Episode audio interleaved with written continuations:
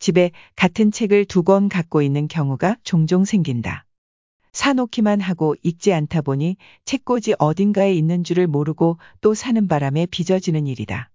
조세희의 소설집 난장이가 쏘아 올린 작은 공은 경우가 좀 다르다.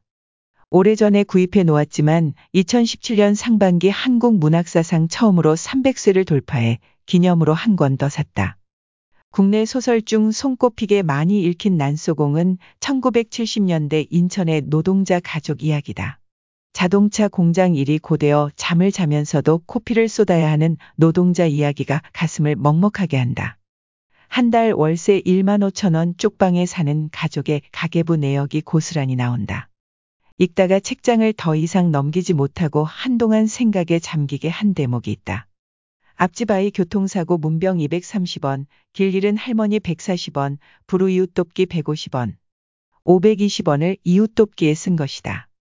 두통약 100원, 치통약 120원을 써야 할 정도로 몸까지 불편한 사람이 나보다 더 어려운 이웃을 위해 흔쾌히 주머니를 터는 모습은 당시 우리 사회의 일반적 풍경이었다. 그리 멀지도 않은 30에서 40년 전 이야기다. 지금 우리 사회는 어떤가? 가계부를 쓰던 난소공 속가족은 엄마와 삼남매, 네 식구다. 죽어라 일에서 버는 삼남매의 한 달 수입 총액은 8만 231원이었다. 보험료 등을 빼면 엄마가 손에 쥐고 살림할 수 있는 돈은 6만 2,351원이다. 당시 사인 가족 최저 생계비에도 미치지 못하는 수준이었다.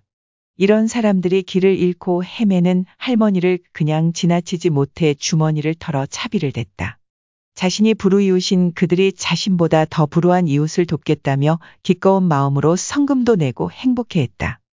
난소공은 1978년 6월 초판 1세를 출간한 뒤 1996년 6월 100세, 2005년 11월 200세를 찍었으며 2017년 4월 300세를 출간했다. 우리 문학작품 중 300세를 출간한 책은 난소공 이외에는 아직 없다고 한다. 난소공의 주요 무대로 등장하는 기계도시 은강은 영락 없는 인천이다. 인천에서는 1883년 재물포항 개항과 함께 본격적인 부두 노동이 시작되었다. 그 뒤 항만 주변에 각종 공장이 들어서면서 산업도시로 자리 잡았고 전국의 노동자들이 밀려들었다. 그 속에는 돈벌이에만 급급한 노동자들의 권리 따위는 안중에도 없는 자본가들이 넘쳐났다. 점심시간 15분의 졸음을 쫓기 위해 바늘로 팔다리를 찔러가며 야간 작업에 투입되어야 했던 노동자들을 보호하기 위한 위장 취업의 상징 도시도 인천이었다. 온갖 분야의 공장들이 들어선 복합 공장지대였지만 한국 최고라며 교과서에까지 실렸던 판유리 공장도 인천을 떠난 지 오래다. 많은 공장들이 중국이나 베트남 등 인건비가 싼 해외로 이전했고 땅이나 건물 임대료가 저렴한 타지방으로 떠났다.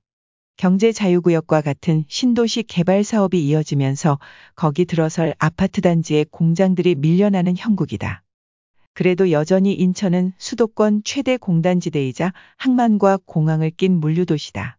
난소공의 주요 무대인 인천 동구와 중구 일대를 걷다 보면 1970에서 80년대 그 활기차던 모습은 오간데 없이 사라졌음을 대번에 알아차리게 된다.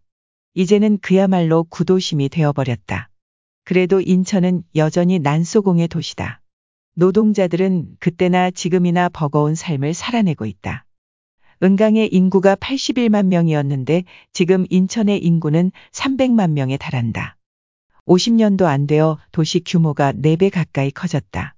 송도와 영종, 청라로 대표되는 경제자유구역의 도시개발이 인구 증가를 주도했다.